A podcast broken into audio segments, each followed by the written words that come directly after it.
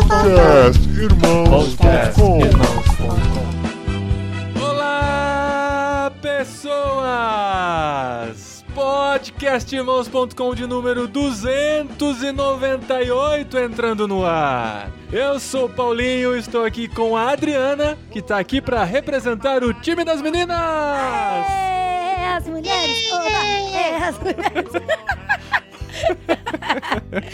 eu sou a Adriana e eu estou aqui com o Cacau, que tem nome de menino e nome de menina, Cacau. E eu sou Cacau, eu não sou gay, não sou trans. Cacau era apelido de homem até a Globo botar num personagem feminino na novela. E.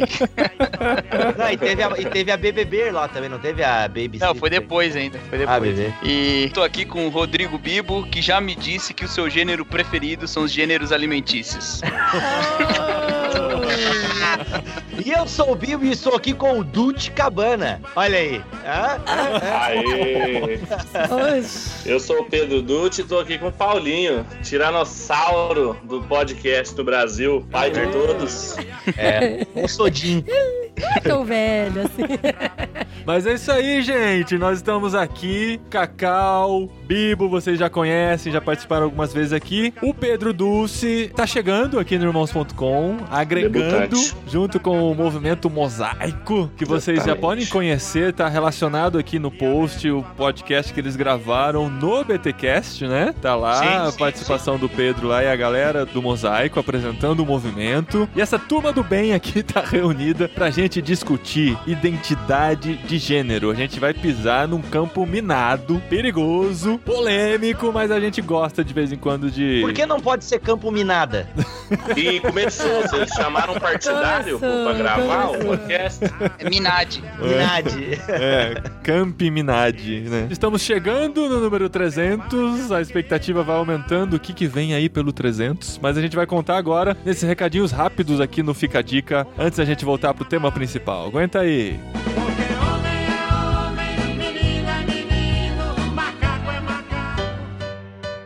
Fica a dica, esposinha! Fica a dica, fica a dica, fica a dica, fica no começo do programa, por isso tá aí. Fica a dica. E é um Fica a Dica diferente dessa vez, porque a gente queria pegar você no pulo.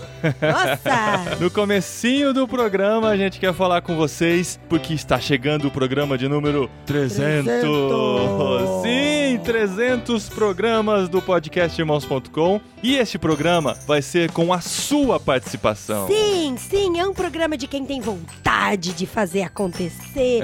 Um programa de quem não é preguiçoso, de quem não se importa de mandar uma mensagem de voz. Isso! sempre que eu falo sobre a minha vida de podcast, eu sempre conto que o cara que mais aprendeu com o podcast Irmãos.com fui eu mesmo, né? Ó, é verdade mesmo. A Eu minha cosmovisão mudou muito nesses últimos 10 anos aí que a gente tem feito podcast. A gente tem aprendido muita não, coisa. Não conta o que você aprendeu. Não, não vou contar. Mas é que eu tenho certeza que você também aprendeu muito. Mas você pode contar. O Paulinho não vai Isso. Contar agora, mas você pode Eu vou contar no 300. e você pode contar também. Você que ouve há muito tempo, você que ouve há pouco tempo, você que começou a ouvir agora, você pode compartilhar mandando uma mensagem de voz pro nosso número de WhatsApp. Então anota aí, DDD 19 99731 9223. 99731 9223. Você adiciona nosso número e manda uma mensagem de voz de até um minuto e meio, sendo bem direto, bem sucinto, mas conta com o coração. O que você aprendeu nesses 299 programas do podcast Irmãos.com que vão estar no ar até esse programa entrar. É, e eu sei que você aprendeu alguma coisa, eu sei.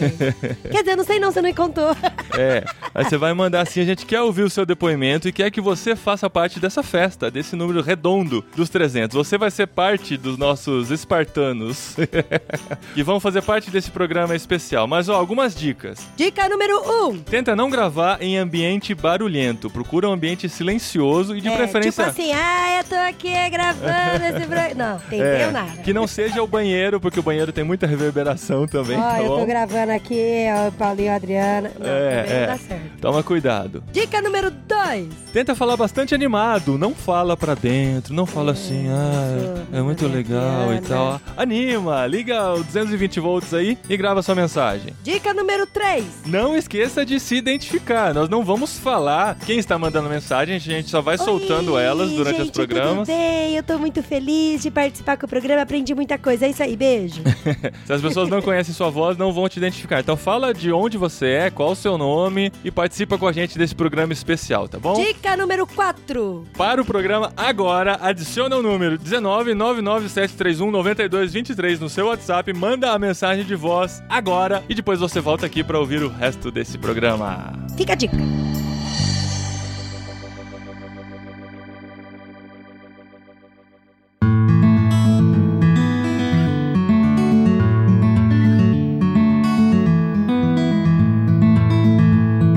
Então vamos lá, gente.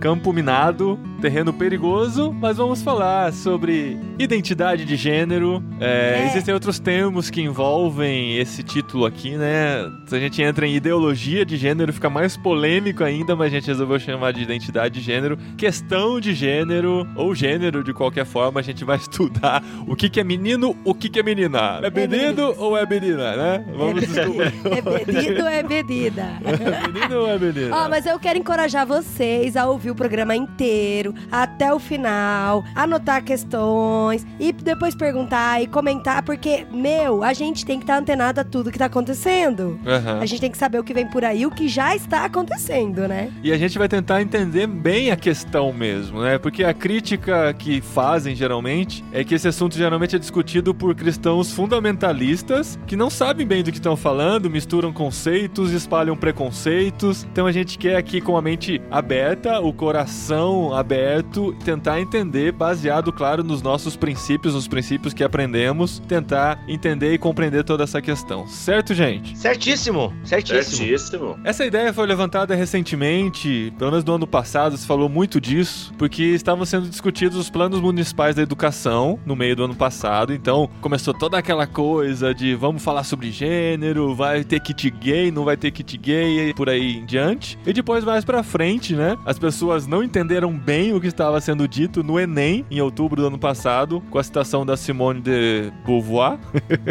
mais ou menos assim, deve ser assim que Oui, fala. merci. Hã? Oi. Simone Ah, cadê de o Beauvoir. melhorar? Vou fazer é, mas- biquinho pra falar, É, eu fiz, eu fiz. É que o meu biquinho é de pequenininho. Beauvoir. De Beauvoir. Beauvoir. E isso voltou pra pauta, voltou pra mídia novamente, todo mundo discutindo, todo mundo tendo opinião sobre isso nas redes sociais, né? É claro que a gente tem opinião sobre tudo, né? Então Não, todo e mundo tava muita discutindo. mentira surgindo, muita coisa. Ah, como tudo Ah, que, que- fomenta na internet, É, né? umas teorias de conspiração de que o governo já estava utilizando essas cartilhas aqui e ali. Aham. E, aí por aí vai. que- é. Mas a gente precisa começar discutindo do mais básico, né? De tentar entender primeiro a diferença entre sexo e gênero. Como que a gente consegue separar essas duas coisas? Uma forma da gente separar e entender isso, a gente pode dizer que o sexo diz respeito a- aos órgãos genitais do indivíduo. Com- E assim, isso tem a ver com o quê? Com o seu nascimento. Enquanto o gênero tem mais a ver com a sua identidade e a questão das identidades de gênero e toda essa discussão é justamente a reivindicação de você poder construir uma identidade que vai além do seu sexo de nascimento, se você não se identifica com ele. Então a gente pode separar assim como o sexo ser algo da biologia e, a,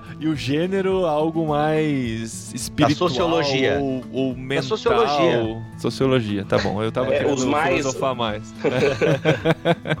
Os, os mais, os defensores mais aguerridos, assim, alguns pensadores da teoria queer também, que a gente pode falar daqui a pouco o que, que é, eles já colocam assim, eles, eles querem deixar tudo de modo assim, a poder ser construído, inclusive o, sexo, ou seja, o seu corpo, né? O sexo fala mais do corpo, mas esse corpo também pode ser geneticamente modificado, cirurgicamente modificado, mas geralmente a gente entende isso assim, sexo diz respeito a órgãos genitais, e gênero diz respeito à sua identidade, e sexualidade é o que você faz com esses dois, né? Como você orienta a sua sexualidade a partir dessa sua identidade e construção do seu sexo. Pedro, a gente consegue localizar historicamente quando se começa a discutir, a fazer essa diferença, né? De que menino nasce menino, menina nasce menino. Ok, não é bem assim. Temos aí Uhum. uma, uma terceira via, quarta ou até quinta, né? Porque pra muitos de nós essa discussão começou agora, né? Pra gente Sim. até hoje gênero e sexo era a mesma coisa, né? Até pouco Sim. tempo atrás, pelo menos. Tanto que Sim. os formulários era tudo a mesma coisa. Isso, inclusive, é um ponto de discussão. Essa é uma questão bem interessante. A gente tem que entender assim: tudo começou de maneira assim, bem primordial com as lutas feministas da década de 40 e de 50. Luta pelos direitos civis das mulheres, etc. Nessa época, um nome muito importante é justamente da Simone de Beauvoir, que a gente falou aqui.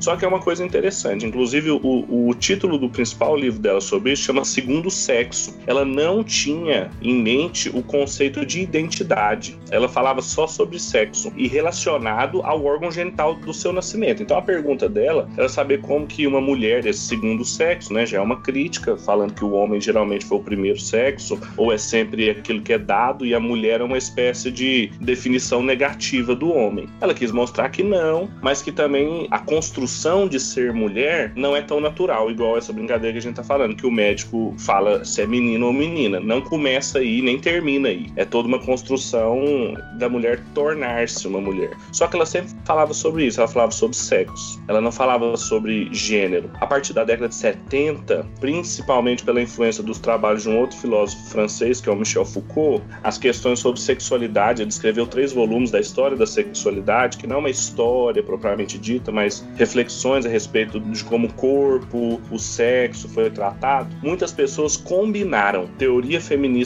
old school, assim, Simone de Beauvoir, etc., com o que a gente chama na filosofia de pós-estruturalismo francês, que é isso do Foucault, que não existe uma estrutura determinada, natural, etc. É tudo histórico, é tudo construído. Quando juntaram essas duas coisas, ali na década de 80, 90, surgiu justamente isso que a gente está debatendo agora, as questões de identidade de gênero. Criaram um conceito a mais, assim, de gênero para diferenciar o sexo e a sexualidade. Com isso, ampliaram a questão para além da biologia, para além do comportamento, mas também a possibilidade de construir a sua identidade. Então, isso surge ali mais ou menos na década de 90. Um livro muito importante que surgiu na década de 90 é o Problemas de Gênero, da Judith Butler. Sabe uma coisa assim que eu acho muito. Pra minha cabeça é muito difícil entender por que, que existe toda essa discussão, pessoas filosofando em cima disso e discutindo, porque a biologia. Toda a criação, toda a formação desde o zigoto na vida intrauterina da pessoa, ela já vai formando o sexo e não só o sexo que eu tô falando de órgão genital, mas de todas as suas características, todas as suas explosões hormonais. E eu não entendo, por exemplo, como as pessoas que embasam essa teoria queer e toda essa identidade de gênero, falando de que eles estão indo contra toda essa biologia, porque isso não submete ao fato de que, ah, então a pessoa vai ter um sexo, mas o gênero é muito mais do que isso. Sabe? Igual você falou, podem ter transformações físicas? Podem. Podem ter cirurgias? Podem. Pode ter todo um tratamento até numa vida intrauterina? Pode. Mas então quer dizer que Deus errou escolhendo um sexo quando ele estava formando uma pessoa. Pra mim é muito absurdo pensar numa coisa dessa, sabe? De que não é só o sexo, não é só o órgão lá que foi criado. Tem toda essa explosão de hormônio e pelo e formas e textura de pele. Menina é muito mais macia do que menino. Tem, Então tem tudo isso, sabe? Ah, Depende da eu- quantidade de creme que você usa. né? Tem, É, não. tem uns meninos macios aí hoje em dia, viu? Não, assim, eu, a- é, não, eu, é eu pela até- eu- quantidade de água no organismo. É, é assim, antes fosse tão simples assim. Não, sim, grosso eu- modo é assim, mas sim. é que assim, eu acho, aí eu peço ajuda do, né, dos especialistas aí, mas a- essa discussão começa porque tem muitas pessoas, tanto mulheres quanto homens, que não se encaixam tão fácil nessa tua definição, entendeu? Existe, talvez exista, assim, é. claro que tem esse aspecto biológico, ele é forte, mas ele não é um padrão, e por isso que por não haver esse padrão, um homem que se encaixa dentro do que você falou, e de uma mulher que não se encaixa, ou alguém do sexo masculino e alguém do sexo feminino que não se encaixa dentro daquilo que você falou, eu penso que a partir daí começa toda essa discussão. Né? Exatamente. Geralmente essas discussões começaram olhando os casos excepcionais e não a regra.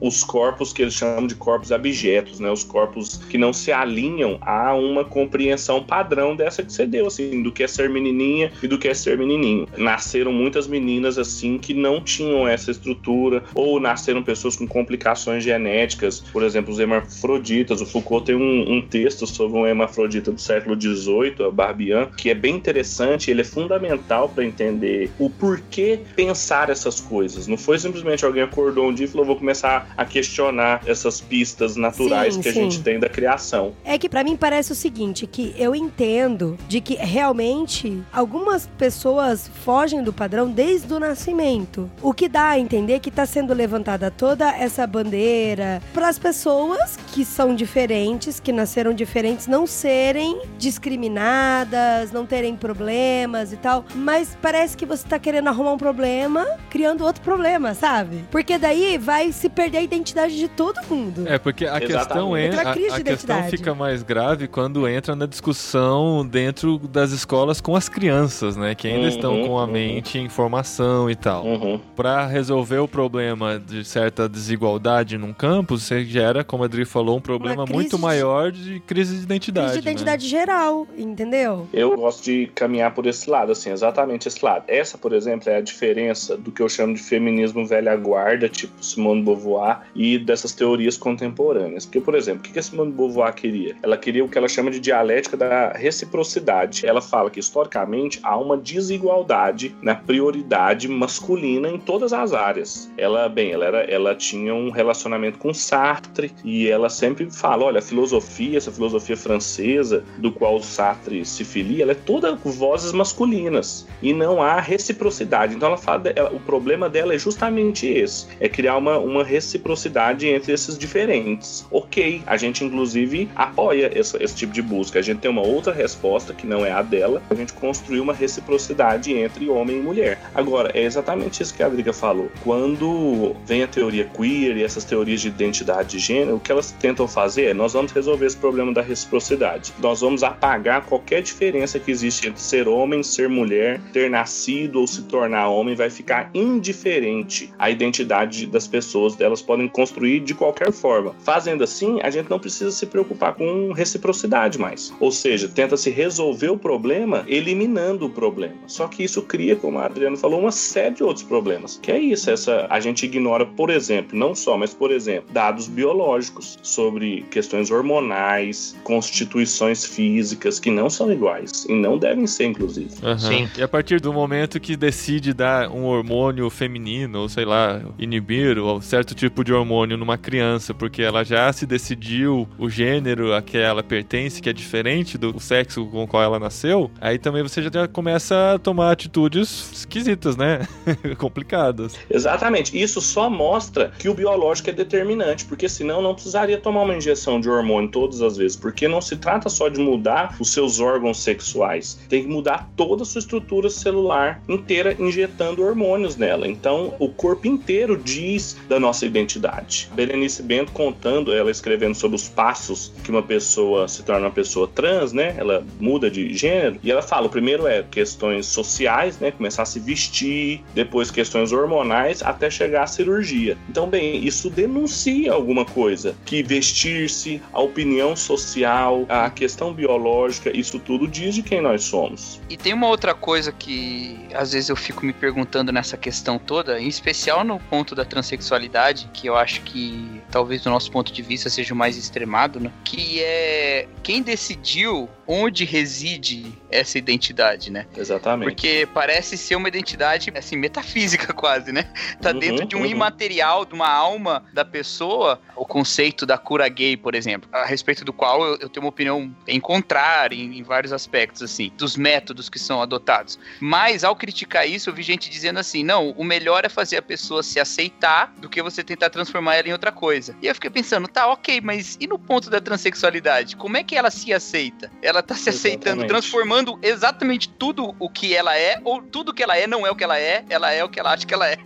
Uhum, Então onde exatamente. reside, onde reside essa questão imutável, né? Porque isso é uma crítica que a gente sempre tem que fazer pra uma pessoa que vem com um discurso assim, ah, eu nasci no corpo errado, esse corpo não diz quem eu sou. Por que que então você tá acreditando nisso aí que você tá chamando de quem você é e não tá acreditando no seu corpo, não tá acreditando nas pessoas que estão em volta de você dizendo que você é aquilo que você é? Aonde que reside? O que é que tá É. dizendo, né? É, exatamente, que voz que você tá ouvindo aí? É, eu nasci pobre, eu devia ter nascido rica. E aí agora eu vou me revoltar com isso. Eu devia ter nascido num lar rico. Essa classe social não me pertence. Essa Não classe me social não me pertence. pertence mesmo.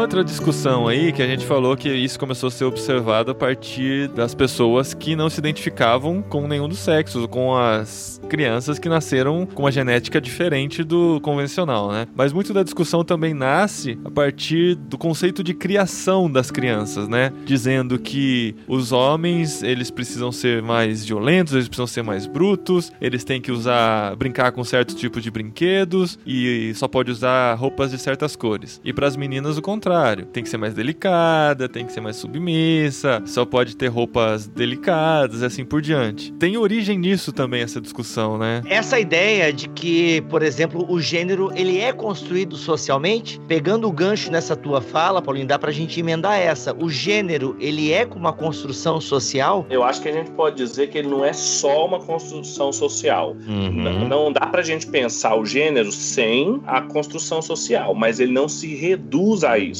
Da mesma forma que eu não sou apenas um ser de biologia, mas não dá pra falar sobre quem eu sou sem falar da minha biologia. Esse é o grande problema dessa discussão e por isso que a gente dá o nome de idolatria ou de ideologia de gênero. O que eles fazem é pegar uma modalidade da realidade, um aspecto da realidade, que é essa construção histórica, e tornar o critério último para avaliar todas as coisas, a sua biologia, a sua história, a sua política, e por isso que se torna ideológico, porque pega um aspecto da realidade só e avalia todos os outros. A gente também acha que a construção social é importante, e a gente acha que em determinados contextos ela tem certa variação, sim. Só que a gente não reduz a construção da nossa identidade somente a isso. Ontem eu e a Adri, a gente tava se preparando para esse programa.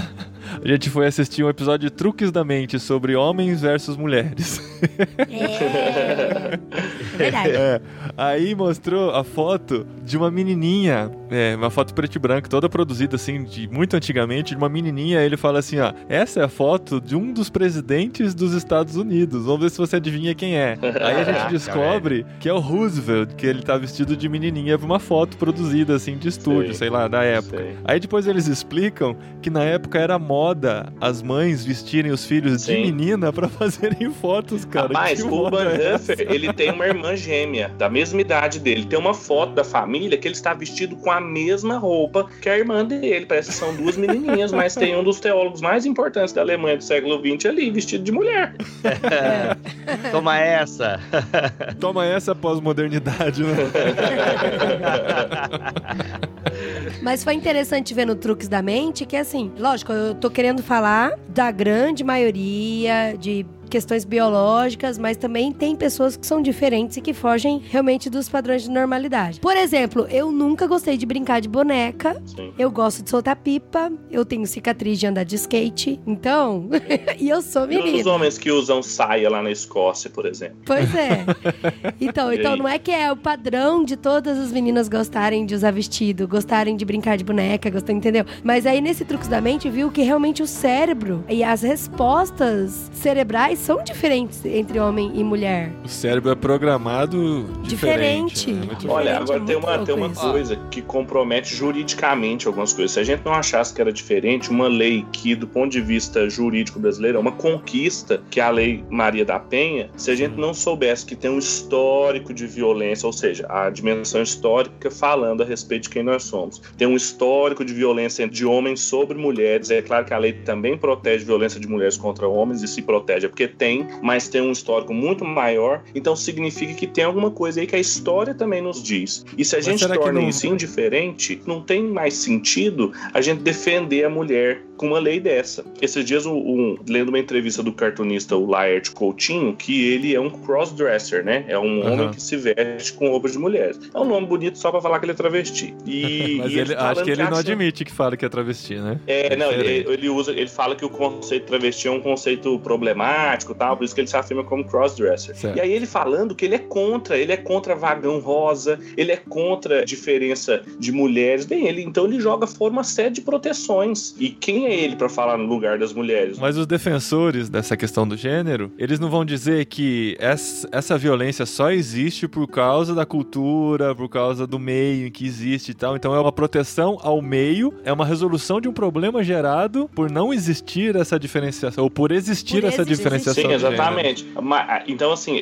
é uma questão social, então eles jogam essa, essa argumentação, é uma questão social, tá vendo? É uma questão cultural, mas despreza questões históricas, como tem sido isso ao longo do tempo. Há uma espécie de snobismo cronológico aí desse pessoal da indiferença dos gêneros, de achar que colocaram um grande problema agora, ou que acharam uma grande solução, no caso, né, como a Adri colocou, e que, na Uhum. verdade, desconsideram uma série de fatos históricos, sensibilidades históricas porque se tornasse indiferente, por exemplo, uma entrevista da autora da lei, Maria da Penha, ela quis colocar as mulheres trans na lei e não deu certo. Então ela vai ter que ampliar a lei ou fazer uma lei diferente. Bem, isso também mostra que há uma diferenciação e que juridicamente essa diferenciação não bate. Ou seja, é um campo minado de milindres e de sentimentalismos muito fino que tem sempre que tomar cuidado. E na maioria das vezes, o que, que a gente vê? As pessoas entrando em contradição com aquilo que elas defendem. Eu acho que em muitos aspectos a gente não tem nem como discutir essa construção social, nem que seja parcial, né, como o Pedro disse. Porque o próprio fato de ser de um determinado gênero, né, ou ser mulher ou ser homem,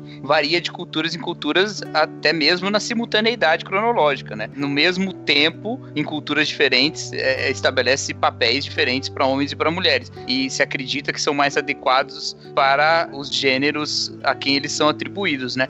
Então, não me parece ser tão problemático a gente pensar assim. Agora, as diferenças que há entre homem e mulher e que a gente também afirma do ponto de vista biológico, da questão que envolve até a maternidade e tudo mais, também não podem ser ignoradas de maneira nenhuma, né? Acho que às vezes a gente corre esse risco. Sobre essa questão do snobismo cronológico que o Pedro colocou, acho que o problema tá em a gente pensar qual que é a fundamentação dessa história, né? Exatamente. Eu acho que ela tem um fundo biológico, acho mesmo. Recentemente eu até preguei na igreja tocando alguns pontos desse e eu disse, ó, o machismo, ele se baseia em primeiro lugar na distinção biológica das sociedades mais primitivas em que tudo era feito pela força, né? Não tinha como você botar a mulher pra competir com o homem, porque na força o homem ia ganhar sempre lá. Hoje Uhum. eu tenho consciência de que eu apanho de um monte de mulher. Naquela época, acho que isso era mais difícil, assim, né? Eu acho que há um fundo biológico, mas eu não sei se há essa sustentação biológica. Eu acredito que não, que o machismo é sustentado sempre biologicamente, né? Acho que a biologia acaba pairando como uma, uma, uma espécie de uma, sei lá, um espectro, assim, que vai falando, ó, se chegar as dias de fato, o homem vai ganhar. E aí, leis como a da Maria da Penha reforçam a proteção que é importante para as mulheres, né? Meu, pessoa que fala que a Bíblia é machista é porque não sabe ler a Bíblia. É. Não É, conhece. Cara, é impressionante. Pra mim, é uma proteção, é um cuidado com a mulher enorme, É. gigantesco na Bíblia inteira. É, É, impressionante. Exatamente. É, eu até falei nessa vez que eu preguei lá na igreja sobre estupro e tal, que a Bíblia fala sobre estupro. Eu falei isso, eu falei, ó, acusam a Bíblia de machista, ignorando que o avanço da condição da mulher nas sociedades influenciadas pelo cristianismo é muito maior Lógico. do que nas que não são influenciadas. E não precisa comparar com o islamismo, não. Não precisa comparar com o sul da África, não. Compara com o Japão, que é desenvolvido. Pode comparar a Europa e Japão pra ver onde a mulher tem uma condição melhor, sabe? Uhum. Então, é desonestidade, assim. É. Em você pensa meramente, ah, a Bíblia é machista sem olhar os efeitos que o ensino bíblico trouxe, né? É muito Uhum. Uhum. É que geralmente a galera olha só o Antigo Testamento. E se você pega algumas partes do Antigo Testamento, pode eh, ter essas características, né? A mulher como propriedade do marido, a mulher que é estuprada e se no campo a culpa ainda é dela, porque ela podia ter berrado, entendeu? Então assim. Não, Alguns- não, não é isso não. É o contrário. Oi, eu Na já tô na, cidade. já, na cidade, é. Não, mas no campo também não. Não, no campo não tem discussão. A culpa é de quem estuprou. Ah, tá. Então, tem algumas passagens que talvez dê a entender isso, sabe? Sabe? Então, Mas, mas- mas o pessoal isola. É igual a galera quer falar, né? Ah, Deus manda matar, aquela coisa toda. Como é que vocês servem um Deus desse e tal? Mas é porque se você isolar algumas passagens do seu contexto, elas realmente podem ter essa característica machista, né? Que a gente diz. Porque é um absurdo dizer que a Bíblia é machista, porque essa discussão é moderna e a Bíblia não trabalha com essa discussão. É um anacronismo, né? É, talvez patriarcal possa ser até um nome, né, digamos assim. Mas você tem que olhar dentro do contexto em que ela foi escrita, né, e tal. É porque assim, pro pessoal feminista, é para o pessoal que tem essa agenda, o simples fato de Paulo mandar a mulher ficar quieta na igreja é um Uhum. discurso machista, entendeu? É. Então é, é- o pessoal pega essa- essas partes assim, nesse sentido que daí o pessoal cria todo esse burburinho, né? A maior, o mosaico, assim, que é um movimento de unidade, né? A maior dificuldade que a gente tem é justamente com essa galera, assim, que achou o pacote inteiro, assim, bom. Fala, não, é isso aí mesmo, é essa filosofia que tem mais a ver com o cristianismo e ignora uma série de coisas são tradicionais na fé por conta de novidades filosóficas, assim. E é muito difícil ter relação com essa galera porque eles abrem mão de coisas que são fundamentais, assim, de troços que estão na Bíblia. E aí, como é que a gente faz? É o que a gente mais tem sofrido. E, infelizmente, é o pessoal que tem falado. Se não é a lá Silas Malafaia, a abordagem, é a lá comprada. Eu acho que o desafio de ser equilibrado aí, isso que é muito bom a gente ver uns livros antigos, assim, do Stott, falando sobre homens e mulheres tal. Por quê? Porque essa galera era equilibrada. Eles, eles sabiam reconhecer coisas que a igreja estava errada e sabia reconhecer, assim, que se a sociedade não se curvasse aos pés de Jesus, também não, não ia ter bom futuro. Eu acho que a tentação que sempre beira, tanto a- qualquer um dos lados da discussão, inclusive nós, é a gente pegar algum aspecto da realidade só, ou a biologia, ou a construção histórica, ou a lógica, e usar ele como critério para julgar todos os outros. Aí a gente cai no Exatamente. mesmo erro que a gente tá falando deles, que é uma, uma ideologia, uma idolatria, né? Da gente absolutizar um dos aspectos. Quando a gente coloca eles todos como participantes da formação da identidade, mas nenhum tem prioridade sobre o outro, a gente relativiza a importância de um de outro, ou seja, da constituição Uhum. física, a gente relativiza coisas que são típicas da nossa cultura e etc. E aí, então, a gente chega no que é realmente importante, assim. E aí eu acho que é a porta de entrada para uma igreja sensível de mostrar os planos originais ou as, as ordenanças criacionais de Deus para homem e mulher, assim, que Uhum. não se reduzem nem à biologia, nem a determinadas atividades, atividades de meninos, atividades de meninas. Tem uma- essas coisas nem na Bíblia, o, o John Stott sempre falava, ele fala, contra esses assuntos, a Bíblia se cala. E a igreja ainda tá muito lenta nesse aspecto, assim. A gente vai em encontro de casal e quando vai falar sobre papel de homem, eles vêm falar de provedor, questões econômicas. Meu Deus do céu. Pedro Mas do tá bom. céu, eu, eu tô com as mãos, eu tô com as mãos erguidas, agradecendo a Deus a sua presença em nosso meio aqui. Que bom, graças a Deus. Aleluia! Deus, Aleluia? Aleluia. Presbiteriano gelado, trazendo avivamento. É pra derreter esse gelo. Aleluia, aleluia. Chepa.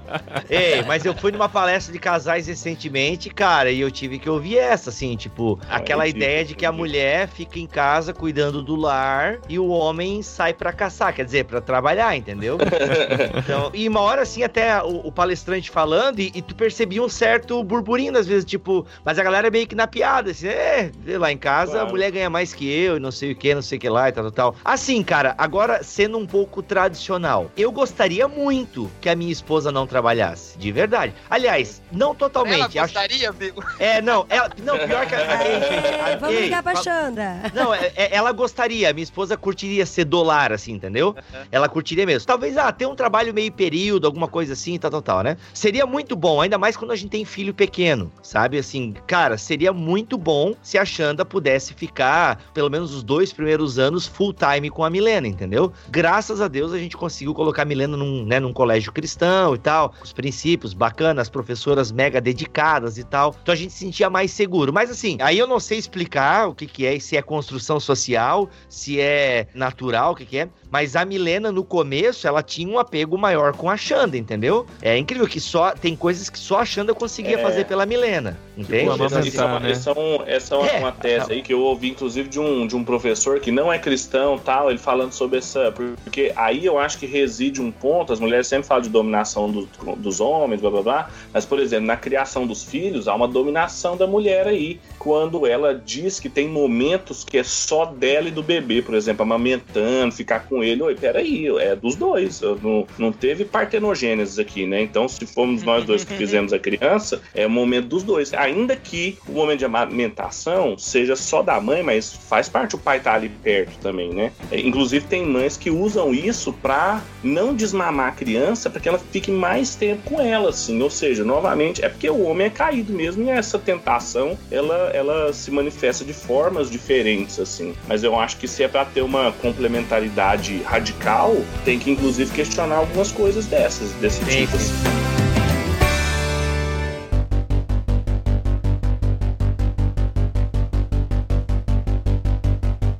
Gostaria até de pedir pro Pedro explicar, porque eu falei várias vezes também sobre a questão da teoria queer. E uma coisa que me preocupa, assim, é, primeiro, eu queria que você explicasse o que é essa teoria queer, se ela já está sendo utilizada, a, a definição dela mesmo. E eu acho, gente, de verdade, que todo mundo dentro da igreja deve conhecer isso deve conhecer porque é uma coisa que tá aí surgindo, quer dizer, já surgiu, né? E tá crescendo mais ainda, sabe? Queer é uma palavra inglesa que significa estranho, né? Então começou com algo pejorativo para falar de pessoas, né? Aqueles abjetos, né? Pessoas que não se alinhavam a nenhuma compreensão de que era ser homem ou ser mulher. Então, assim, falava que ele era esquisito, mas isso foi tomado para descrever um conjunto de disciplinas em que existe uma mistura justamente de feminismo, pós-estruturalismo, que é aquela coisa, né, aquela teoria francesa, né, de que não existe uma estrutura histórica, biológica por trás do indivíduo, é tudo construído. Então, reivindicações feministas, pós-estruturalismo francês, e isso gerou uma teoria, um guarda-chuva, a gente pode pensar, aonde várias disciplinas bebem. Tem sociologia, tem filosofia e tem inclusive teologia queer. Pessoas ah, que a, Ai, a lente, pois é, a lente em que eles vão enxergar os escritos bíblicos é uma lente em que vai procurar não intenção autoral do que o Espírito Santo está falando, mas documentos que revelam processos assim de opressão, de subversão, ou seja, a lente interpretativa é essa lente que casa essas coisas, luta feminista, pós-estruturalismo, etc. E se isso está em voga hoje, é o que há de mais vanguarda hoje em dia nos departamentos de ciências humanas, é o que a gente tem assim em todas as áreas, sociologia, filosofia, história. Inclusive o Brasil recebeu o primeiro seminário queer em São Paulo foi no ano passado, que veio a principal filósofa desse momento, que é a Judith Butler, que é uma professora de literatura, ela tem formação em filosofia, mas é professora de literatura dos Estados Unidos. E, e o pau quebrou. Judite. A Judite, é. Judite. Não pode comigo, Judite. Gente, mas é um absurdo, assim, você pensar. Por exemplo, se eles colocarem e essa teoria queer ganhar campo, for extenso e conseguir permear em, em, em todos os âmbitos da sociedade, questões políticas e entrar dentro da igreja mesmo, então a sociedade é que vai acabar formando o gênero mesmo. Exato. Então a criança essa vai nascer vai ser neutralizada de alguma forma. Uhum. Não vai ter o azul e nem o rosa, não vai ter o brinquedo de menina, o brinquedo de menina. Eu já fico até Sim. imaginando as indústrias é, né, claro, de brinquedos tendo uhum. que se uhum. adaptar a isso, tudo, a família, escola e tudo, a ponto de ficar tudo neutralizado. É. Imagina a bagunça que isso não vira. Meu, a, isso é um ponto. A humanidade pode correr o risco de não existir mais. Porque daí não vai ter mais homem e mulher, vai ter um pansexualismo aí, e aí. Pansexual, inclusive, é uma definição de orientação sexual. A pessoa é, é pansexual. Então, Mas né? esse, Tem tá até uma rádio, é... né? É. Ai, meu Deus do céu. Fala dos jovens, né? Os jovens. Isso. Exato. Isso. a Drica tocou numa questão interessante que é a indústria cultural e comercial que está por trás disso. Tem um livro do James Hunter, que é um cristão sociólogo, que ele fala como transformar o mundo. E ele mostra que as principais forças culturais que mais influenciam no mundo não são a maioria, não são os cristãos, por exemplo. Geralmente são forças minoritárias, por exemplo, esse grupo, que ainda que seja uma teoria grande, na filosofia, na sociologia, na teologia, a gente tem muita gente conservadora, que tem linhas conservadoras, etc. Mas por que, que eles não influenciam tanto? Porque essas pessoas, esses, esses grupos minoritários, eles têm uma inserção social específica, ocupam lugares específicos, mídia, política, economia, que os grupos majoritários, tipo os cristãos, simplesmente abandonaram, porque ficaram muito confortáveis tal, e não interagem mais com a cultura. Então, assim, enquanto a gente não fugir daquela compreensão clichê de que cosmovisão cristã, de que interagir os conteúdos cristãos com a cultura é a gente ensinar doutrinas corretas para os nossos jovens, a gente não vai conseguir lutar com gente que não só tem teorias, mas tem lugares onde as pessoas podem perceber isso, por exemplo, boates onde tem um banheiro só, ou seja, uma estrutura arquitetônica que comunica uma teoria, que Aham. tem filmes, músicas, quadros, ou seja, todo tipo de artefato cultural que a gente também não está produzindo na mesma escala e com a mesma novelas, novelas. novela. Então, assim, observa como que o imaginário de uma pessoa, a cosmovisão dela, é formada por uma série de coisas que a gente simplesmente pensa que vai conseguir resolver com 60 horas semestrais na escola dominical. Se você tem uma escola dominical de uma hora e meia, né? Porque às vezes você tem menos tempo para falar com os jovens. Então, assim, Uhum. pensando em jovem ainda, porque as pessoas mais velhas já estão, assim, engolidas por isso. Então, a gente Aham. precisa pensar, repensar ah, o lugar do cristão na, na sociedade. Conversando com algumas pessoas, lendo alguns artigos, assistindo sua palestra também, eu Uhum. entendi que todo esse movimento, ele se iniciou porque eles querem levantar uma bandeira de que eles querem ser respeitados, querem ser entendidos, não querem ser diferenciados. E aí, por isso que, então, vamos começar desde a base, neutralizando toda a base, e aí todo mundo por igual e todo mundo vai ter o respeito por igual. Então, eu entendo o seguinte, que a igreja tem que entender, sim, a teoria queer, entender toda essa formação, e por trás que tá disso é um grito desesperado das pessoas que são diferentes pedindo por respeito. Então, eu acho o seguinte, que a igreja, infelizmente, ela não tá preparada, por exemplo, para respeitar um casal homoafetivo. Uhum. E, e muitas vezes a igreja também não entende com relação aos direitos, direitos civis daqueles dois. Sim, não tô, não claro. tô falando que eu sou a favor do casamento Sim. homoafetivo. Mas, por exemplo, os caras estão há 40 anos juntos, um morre e vai deixar o outro sem nada. Tem Uhum, direitos, né? Tem, A Claro. gente tem aí toda uma constituição que cuida das pessoas, de outras coisas. E aí tem cristão que levanta uma bandeira contra isso, por exemplo. Então isso Sim. já é uma forma de desrespeito com relação à humanidade E do de ser afastar, humano, entendeu? né? E de nos afastar dessas pessoas. Exatamente, exatamente. A gente precisa de uma visão mais plural da sociedade, né? Entender assim que, a menos que a gente seja universalista, que a gente acredite que Deus vai salvar todo mundo, e bem, eu não penso assim, então assim, a gente vai conviver com gente a vida inteira que vai rejeitar o evangelho. E mesmo assim a gente tem que garantir os meios para que essa pessoa viva bem na sociedade, até pela afirmar Sim, o que sim. ela é.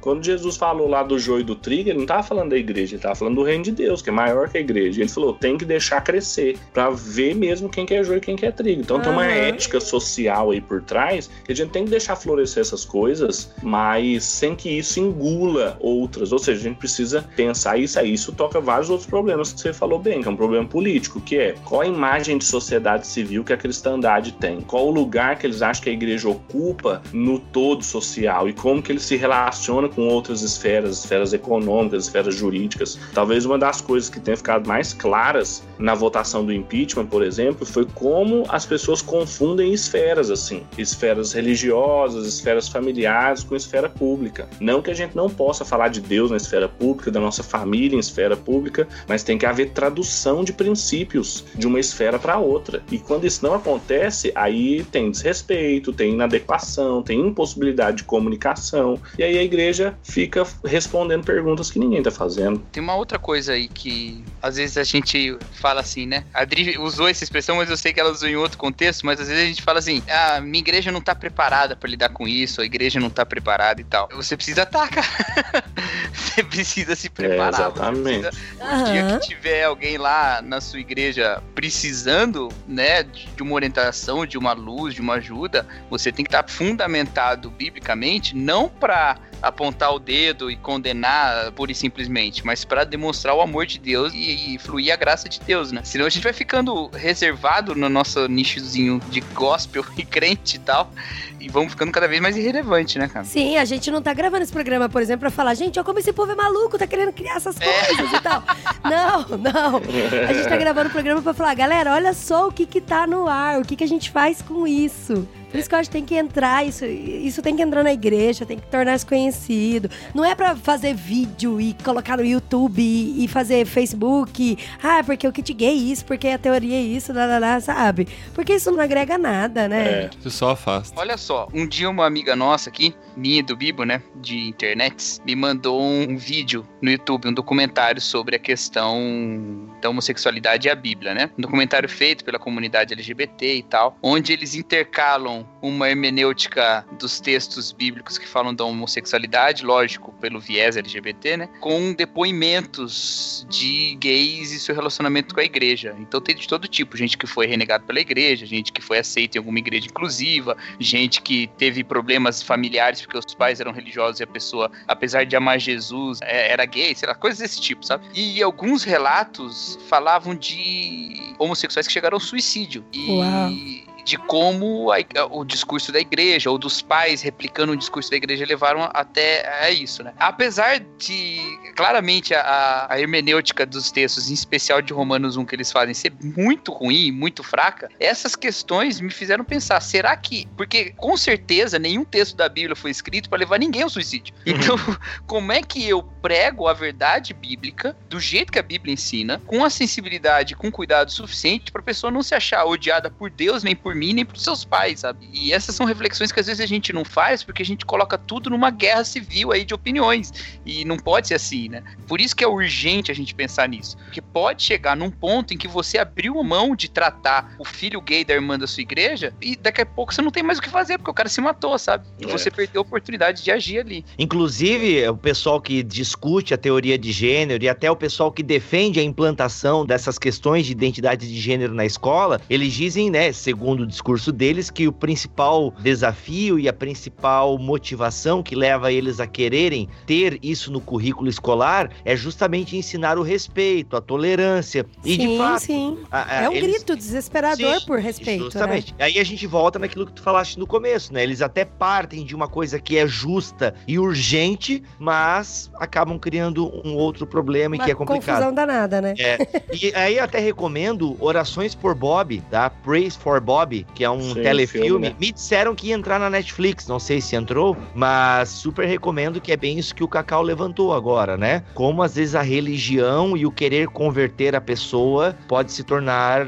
uma coisa terrível, né? Então, quando eu vi esse filme, cara, eu tenho uns três homossexuais na família, e, inclusive um é bem próximo, é o meu sobrinho. E, cara, quando eu vi esse filme, eu tinha acho que uns dois anos de conversão, sabe? Eu devia ter acho que 19 anos de idade. E eu lembro que quando eu vi aquele filme e tudo que acontece no filme, cara, eu chorava, eu chorava, eu chorava, porque, caramba, eu não sei lidar, né, com o meu sobrinho. Eu- não sei lidar, né, com a condição sexual dele e tal. Porque, meu, eu sou criado, primeiro que antes de estar na igreja, eu já sou numa sociedade heterocrata, né? Vou utilizar aqui o termo que eles gostam de usar, né? Essa heterocracia. Então, eu fui criado num contexto em que xingar uma pessoa é chamar ela de viado, né? Então, eu fui criado nesse contexto machista e heterocrata, sabe? De você, ah, você cantar a menina, né? De você passar a mão na bunda da menina. Isso era o máximo, era a meta na escola, entendeu? Ah, então, é, é, então a gente é criado nesse contexto, e aí o, o gay, o viadinho, né, o Bambi. Caraca, velho, então de repente eu, eu percebo, daí eu vou pra um contexto de igreja, onde que daí tudo bem, não é o viadinho e o Bambi, mas é o pecador, o homossexual, o. Como é que é? Que eu acho forte. Efeminado. Efeminado. Sodomita. Sodomita. Abominação. Cara. sodomita. Abominação. Cara, eu acho assim, ó. Então eu saio de um contexto e É vou pro horrível outro isso, gente. Onde a Aham. pessoa do homossexual, o transexual, o LGBT, ele é sempre marginalizado, tá ligado? Ou ele é o Bambi viadinho, ou ele é a abominação. Gente, absurdo. sodomia. O cara é um ser humano que precisa É. ser amado, que tem seus direitos humanos. É umas coisas assim. Não, é um- Isso, isso, Desafio, mano. isso mostra o tanto que faz sentido a gente olhar as coisas com os olhos de uma visão bíblica, assim, de, de criação, que é de redenção, assim, de que tem coisas boas, mesmo numa luta em que muitas pessoas sempre já vão no diálogo pensando em brigar com essas questões, a gente consegue ver coisas boas, que é levantar a problematização de como nós estamos vivendo, de como nós Uhum. estamos falando, de como nós estamos organizando os programas da nossa igreja. Ei, peraí, tem um problema aí também. Gente que acha que as marcas da queda estão só na sexualidade homossexual, mas quantas marcas da queda nós temos na sexualidade heterossexual, Uhum. nos abusos que a gente tem do homem Sim. contra a mulher, assim. Então isso, isso serve para questionar essa série de coisas que o Bibo colocou.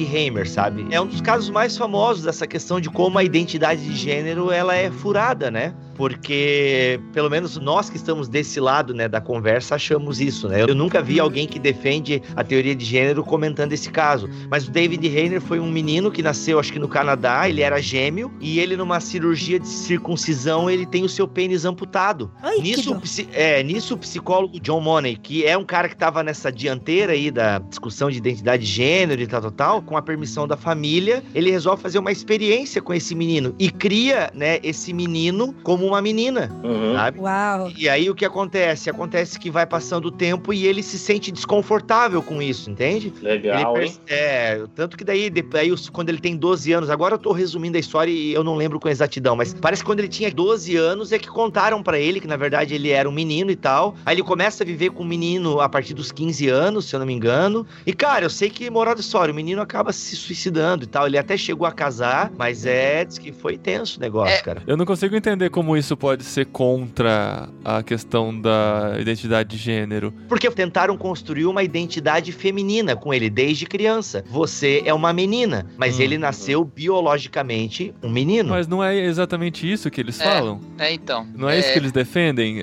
Não, tá, mas eles defendem que a criança, a, que a criança pode escolher. Aí não teve uma escolha, né? Teve um, É, um é acidente cirúrgico e Isso. depois uma imposição, exatamente. E É. só Não, que mas- do mesmo jeito que eles falam que a nossa é uma imposição, eles também foi imposição do outro lado. Mas o, o que eles vão dizer é que a alma dele era masculina, independente da cirurgia É. do corpo e tal. É, não pode é ser, isso. pode Não, ser. e não, e É. não só isso, assim, ninguém que analisa esse caso, nem de um lado nem de outro, acha que foi feito uma coisa correta, né? Sim, então, exatamente. às vezes também a gente usar esse caso pra criticar a é ideologia um caso de gênero, extremo. é, é um caso que eles vão dizer, não, mas isso aí tava errado, eles erraram, foi Uhum. completamente Sim. Aí você já fala, Cortaram opa, errado. tem certo e errado, aí já entra uma série de coisas. Porque tem uma É, coisa também, ser. teoria queer, ela é, ela é materialista, ou seja, não tem nada além da matéria, não tem alma. Isso. Que mané é alma, Paulinho? Tem alma não.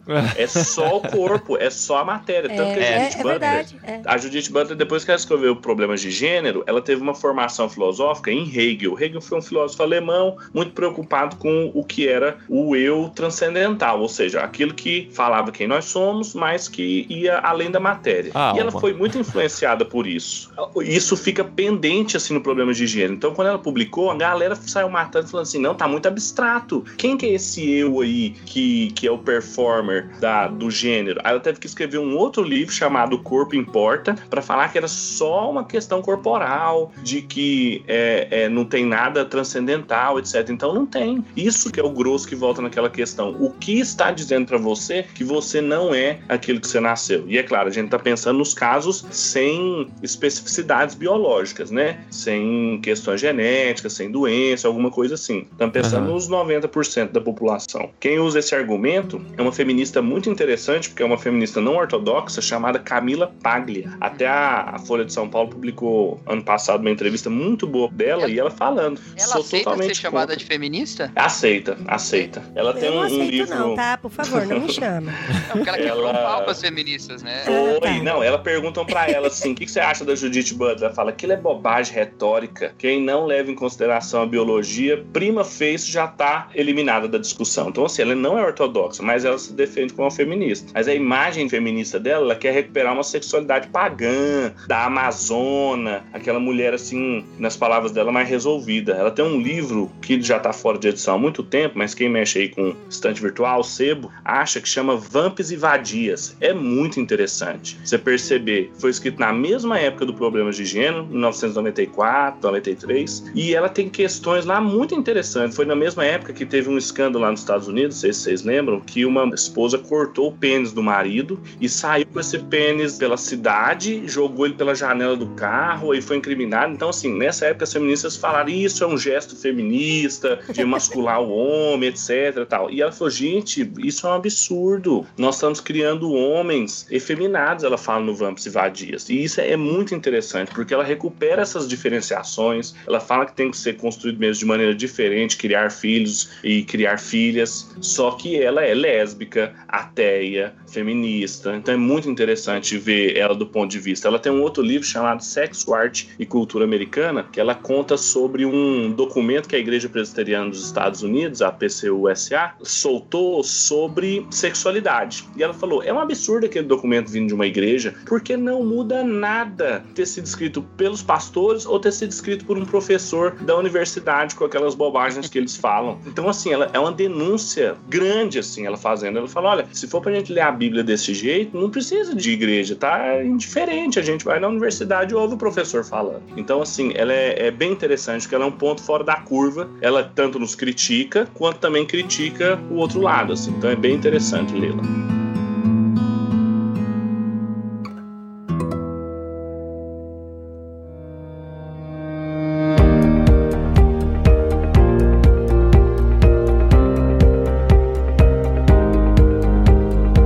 Gente encerrar, queria entender qual deve ser a nossa posição. Não que a gente tenha que definir a posição aqui agora, mas com relação à, questão da identidade de gênero. É, se a gente disse aqui que nós precisamos compreender a situação que essas pessoas vivem e tal, entender que isso é um grito por socorro muitas vezes, por entender que há realmente uma dificuldade nessa área e tal, e que a gente não deve se colocar em pé de guerra nessa discussão. né? A gente tem que compreender, temos que ser os pacificadores, né? Porque assim verão que nós somos filhos de Deus e assim por diante. Mas a coisa chegando, prefeituras discutindo isso. Inclusive, eu, eu vi uma filósofa irritadíssima num vídeo falando que, meu, quem são os vereadores para decidirem o que nós ensinamos nas escolas, né? O que, que vereador entende de educação? Mas enfim, nessa discussão toda de quererem discutir identidade de gênero nas escolas, com nossos filhos e tal, qual deve ser nossa posição? A gente tem que se colocar contra? A gente precisa compreender que é um grito? O que, que a gente faz no meio de tudo isso? Eu penso até assim, pela questão dos meus filhos, sabe? A gente tem dois filhos, um de 3 e um de 5 anos, que já vão pra escola. E vira e volta eles aparecem com algumas questões, assim, umas perguntinhas meio complicadas de responder e tal. Eles ainda não têm nem cartilha, nem escrito, nem forma de nada, assim. Muito pelo contrário, a escolinha deles ensina bem que homem é homem, mulher é mulher, filha de homem, filha de mulher, banheiro de homem, banheiro de mulher, muito engraçado. E a professora até fala que eles têm que tratar as meninas como uma princesa, tem que tomar cuidado, tarará, não é com brincadeira bruta, de soquinho, não sei o que tem. Só que aí eu, eu explico pra eles, assim, eu tento falar pra eles de que, independente do que a outra pessoa fizer, não tô nem falando com relação a gênero, tô falando com relação a tudo. E eu, do- o meu filho mais velho, outro dia viu um motoqueiro passando no semáforo vermelho, ele ficou revoltadíssimo. As pessoas não sabem respeitar as regras, mamãe, e tal.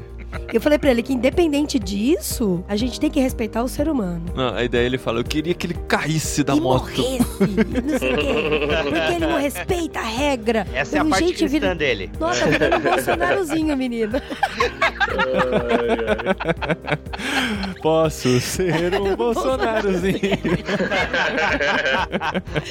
Eu não, filho, a gente tem que respeitar, tem que amar, tem que explicar. Só que não cabe a você a fazer a outra pessoa cumprir a regra. Você fala pra ele: olha, motorista, a regra é que no vermelho tem que parar. Só que você não vai obrigar o cara a parar. Se ele quiser passar, ele vai passar, mas a consequência é dele, entendeu? Só que a tua parte é respeitar, é explicar e é amar, é estar junto, sabe? Mas entender que é certo e o que é errado. Mas é difícil.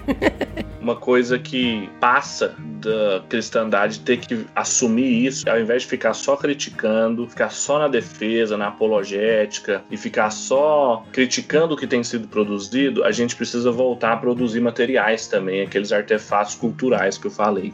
A gente precisa de livros bem escritos por mulheres cristãs. Quando a gente pensa assim num bom livro sobre missão da mulher, foi escrito por um homem, igual Paul Tournier, que é um livro maravilhoso, mas foi escrito por um homem. A gente tem Isabelle Ludovico, mas assim, só a gente tinha que que incentivar mais as mulheres falarem mais, produzirem mais, Tá, escreverem vou mais. escrever um artigo. Ô, ô, Isso. Ô, Pedro, Hum. escreve. Tira seu nome e eu ponho o meu. Você contribui com a sociedade. Tem um nome técnico, né, Assim. pra isso. Falsidade ideológica. Eu acho que não, se você entregar de papel chama, passado. chama Ghostwriter. É verdade, é exato. verdade, é verdade. Ghostwriter, é verdade. Então, tem um mosaico teológico aí, né? Vocês sabem, é Ghostwriter forte. É verdade, é verdade. Mas eu acho vou que passa escrever, vou isso, escrever, assim, é- boa ideia.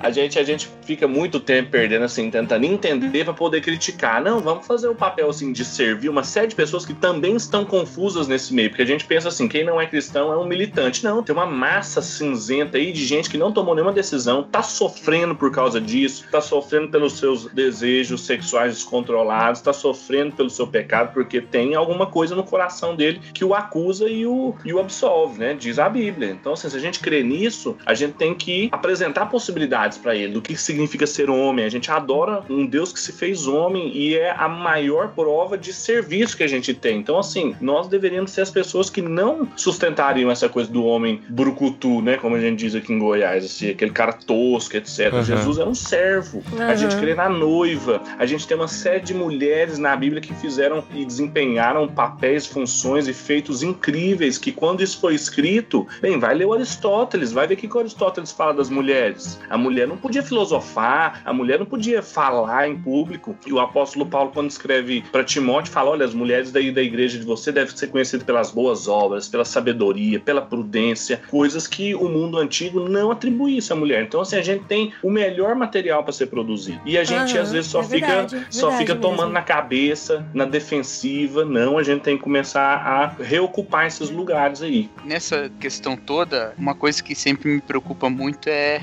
a empatia, né, que a gente tem. Eu, fico realmente chocado de ver que essa palavra empatia, ela tá distante da igreja e tá perto dos movimentos mais progressistas, tá na boca de todo mundo e parece ser tão distante de como a igreja se apresenta no mundo hoje, né? Mas é isso que a gente precisa ter, a gente precisa ter esse compadecer, esse sofrer junto mesmo de quem sofre, né? E encontrar no sofrimento do outro também uma oportunidade pra gente poder ajudar e pra gente trazer a graça de Deus ali, né? Então, eu sempre gosto de lembrar que o texto mais enfático a respeito de questões homossexuais na Bíblia, que é Romanos 1, que eu acho que é o texto que não deixa dúvida nenhuma sobre o que a Bíblia pensa a respeito disso, né? Porque é bem explicado ali o que é que tá acontecendo, é homem deitando com homem, mulher deitando com mulher, é bem explicado. Ele termina um argumento lá em- no capítulo 3 dizendo que todos pecaram, né? Então, coloca todo mundo no mesmo balaio, né? Todo mundo pecou e todo mundo não é nada se não for a graça de Deus, né? Se não for a glória de Deus revelada a nós, né? Então, se a gente como igreja tem conhecido desse Deus glorioso, a gente tem que estar preocupado em revelar isso.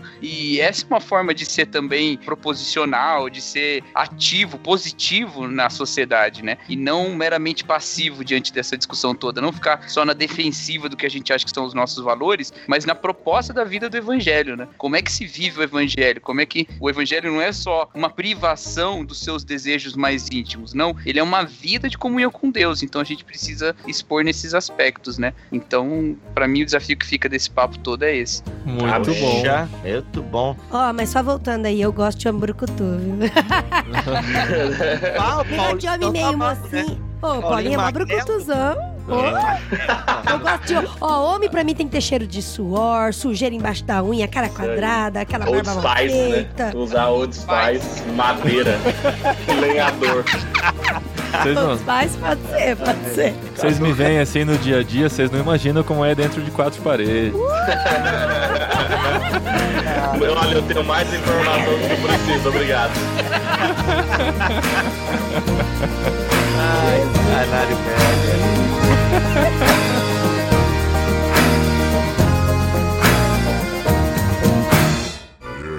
Recadinho! Legal, Recadinho. No programa anterior, Que que é isso? muito obrigado. Recadinhos, esposinha! Que que é isso? Que que é isso? Muito obrigado. E nós estamos aqui no final desse programa polêmico, mas muito especial. Tenho certeza que você vai ter muito pra ajudar a gente na discussão dos Sim. comentários desse programa. Sim, e olha só, estude, estude, estude, porque esse assunto tá aí, você tem que saber. Tem que saber, e a gente fica feliz por contribuir um pouquinho. Agradece muito ao Bibo, ao Pedro Dulce e ao Cacau que fizeram esse programa brilhante aqui com a gente. Nós fomos só meros espectadores, É, né, aprendendo com esses caras. Sim. Mas a gente também quer aprender com vocês nos comentários.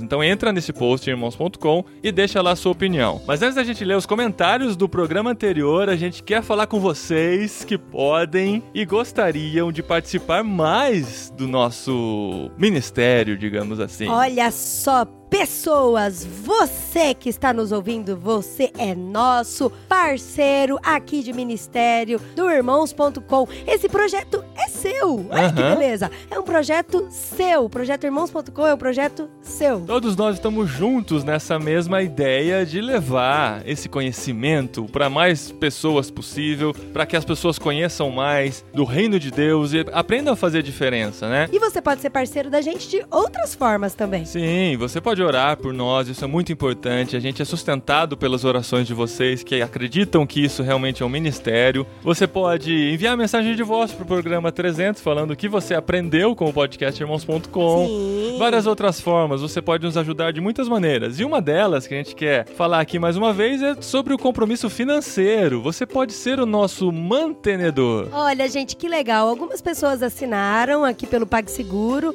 e já estão nos sustentando financeiramente. E Isso tem sido muito importante pra gente, muito mesmo. Muito obrigada. Então, se você quer se comprometer com algum valor mensal que vai ser cobrado no seu cartão de crédito, sem burocracia, tranquilamente debitado lá todo mês, você pode entrar em irmãos.com barra comprometa tracinho C. Ou ir lá no menu, que tem lá podcasts, artigos, devocionais, cinemas, logs, tem um mais, um sinal de mais aqui, onde tem quem somos, comprometa-se e fale com irmãos.com. Você pode entrar em contato com a gente, ou pode clicar no comprometa-se e fazer o seu compromisso mensal de ser o nosso mantenedor aqui nesse ministério que esperamos que está fazendo a diferença na sua vida também. Olha só, a gente tá orando muito para que Deus nos sustente financeiramente. E pode ser que você seja a nossa resposta de oração. Olha só. Isso. Então a gente agradece muito pela parceria, porque vocês estão realmente com a gente e a gente faz esse desafio aí de você participar também financeiramente desse ministério que está fazendo acontecer na internet. E por falar, É, Por em, falar fazendo fazendo acontecer, acontecer. no programa anterior nós gravamos lá no JV, aquele tipo um TED, né, que tá na moda já há Ai, alguns gente, anos TED aí. é chique demais, É, né? que você tem um tempo para apresentar a sua ideia. Nesse programa, cinco pessoas apresentaram suas ideias e foi tão sucesso, as pessoas gostaram tanto que nos incentivou a fazer isso mais uma vez, ou mais algumas Gente, é vezes. muito legal. Olha, várias pessoas vieram falar assim, mandaram mensagem, conversaram. Nossa, que da hora aquele programa, o pessoal falando das iniciativas, é tão legal e tal. Porque até o cara falou, gente, como que pode, né? Às vezes a gente tem uma ideiazinha que é tão pequenininha, um, um presente do bem, ou um lanche que ele vai fazer, e o negócio fica grande e abençoa a vida de tanta gente. Isso. E como a gente já disse, os comentários são a continuação do nosso programa. E para mostrar que a gente valoriza quem comenta o podcast irmãos.com, nós vamos ler aqui o comentário do Eber Evangelista. Isso, nós vamos ler aqui, porque lá a gente já leu todos. É, e a gente tem comentado também, até no próprio site. Mas olha que legal que o Weber comentou aqui. Meus queridões do peito do irmãos.com. Este podcast foi, assim como os outros, excelente. Muito obrigado.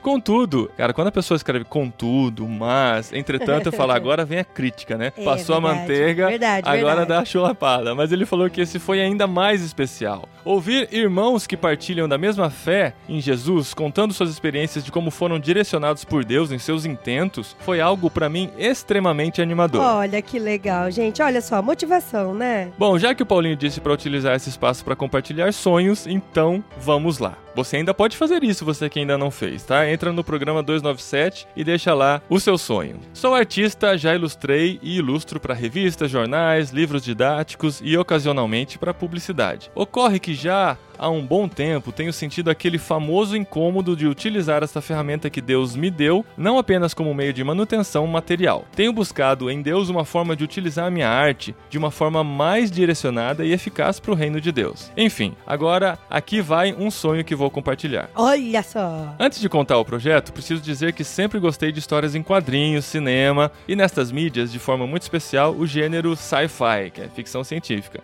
Em 2003, precisamente, adquiri uma publicação contendo as primeiras cinco histórias, se não me engano, do personagem surfista prateado criado por Stan Lee. Eu nunca havia tido contato muito grande com o personagem, mas ao ler suas primeiras publicações ilustradas por John Buscema, fiquei maravilhado, tanto com a estética visual quanto com a escrita. A forma poética, a linguagem erudita, a beleza do texto como um todo, eu não consigo imaginar o surfista prateado que eu Pois é, conheço né? do filme com essa beleza poética toda, mas eh, eu não Não, duvido. mas ele fala diferente, assim. No filme, pelo menos, ele fala diferente. É claro que a gente não pode julgar os quadrinhos pelo filme, simplesmente, que é o que eu tô fazendo aqui. Mas essa forma poética e todo esse conteúdo empregado pelo Stan Lee me deixou muito empolgado, especialmente porque se tratava de um gênero que sempre admirei. Nesta época, eu estava muito encantado com o livro de Atos dos Apóstolos e as cartas para Timóteo. Olha o link aí. E num certo dia, me veio de forma muito intensa, muito intensa mesmo, um desejo de utilizar minha arte, meu gosto pessoal pelos elementos que já mencionei, na realização de um projeto meu com características semelhantes àquelas contidas na publicação, acabou o fôlego, que não tinha vírgula, do surfista prateado que tanto me encantaram. Na mesma época, escrevi um texto e fiz muitos sketches dessa história. Mostrei para alguns amigos e eles acharam muito bacana. Não sei se porque eram meus amigos, enfim. De lá pra cá já se somam 13 anos. Uau! Não consegui ainda viabilizar esse sonho. Nesse período me casei, tive filho, trabalhei muito tempo como freelancer, trabalhei em empresa também, de modo que não consegui canalizar a energia para fazer algo com a qualidade que imaginei desde o início. Mas tem outro lado aí também, Eber. Seus traços foram melhorando nesses 13 anos, Ah, é hein? verdade. Olha a oportunidade. Minha ideia, então, é uma história em quadrinhos do gênero sci-fi com personagens baseados em relatos bíblicos, fazendo como que uma releitura dos fatos bíblicos de forma fictícia, porém mantendo-se a essência do que está na palavra. Tenho escrito muito, colocado muitas ideias e desenhos no papel. Imagine quantos rascunhos ao longo desses 13 anos. Mas quero aqui confessar um pecado. Acho que tenho guardado muito esse sonho comigo, com certo medo de compartilhar ou achar parceiros. Uma outra preocupação também é que se trata de uma ideia muito pessoal, com conceitos e experiências pessoais frente à palavra de Deus, o que me gera uma certa resistência de procurar um parceiro para me ajudar a escrever. Mas, ao ouvir o podcast, um dos testemunhos continha o seguinte, mais ou menos assim: para se realizar um sonho, é necessário achar parceiros, fazer parcerias, etc. É muito difícil ir para frente com um projeto grande sozinho. E depois dos testemunhos, Paulinho nos convida a compartilhar sonhos aqui nos comentários. Bom, então é isso que estou fazendo. Esse é o testemunho do Eber. Que legal, Éber. E olha só, não perca esperança. Foi igual o Paulinho falou aí no comentário, que a gente ficou feliz mesmo por você ter sido motivado através desse programa. E assim, ore, ore muito. Porque se esse projeto tá no seu coração e ele entrou na vontade de Deus, Deus, a gente vai orar por você e você vai orar também, porque daí Deus vai mover os parceiros. Você tem que ter sensibilidade pra poder enxergar quem são esses parceiros. Então vamos orar muito mesmo. E se você está ouvindo esse programa e gostou da ideia do Eber, você pode roubar a ideia e fazer você mesmo, não? Aqui o contato do Eber no Facebook, facebook.com/barra Eber sem H, né? Ponto evangelista. Eber.evangelista no Facebook. Oportunidade de você investir nessa ideia, nesse sonho e fazer isso acontecer também a partir dos comentários aqui do podcast irmãos.com. Mas é isso aí, gente. Tô muito feliz com os comentários, com toda essa movimentação e continue comentando. Continue. Continue, come- continue comentando, continue Isso. comentando. Comente não só no podcast, nas outras sessões do site também, quando a gente fala de filmes, os artigos que estão por lá. Suas ideias e suas opiniões acrescentam sempre. E vamos lá então, rumo ao 300. Tem um mês aí pra você mandar. Não espere mais pra mandar o seu testemunho do que você aprendeu no podcast irmãos.com. É, eu quero ouvir testemunho, não testemunho. Nossa, essa foi ruim demais.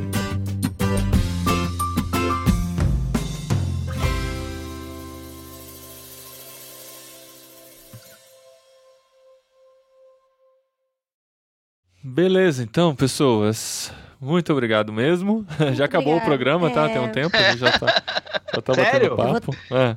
Então eu vou lá tomar um leite com café, pode? Alguém quer um cafezinho com leite? Eu quero, eu quero um cappuccino, se puder puder uma espuminha de leite em cima. Você Como é que é a uma tua espuminha xícara? De árvore, uma folha.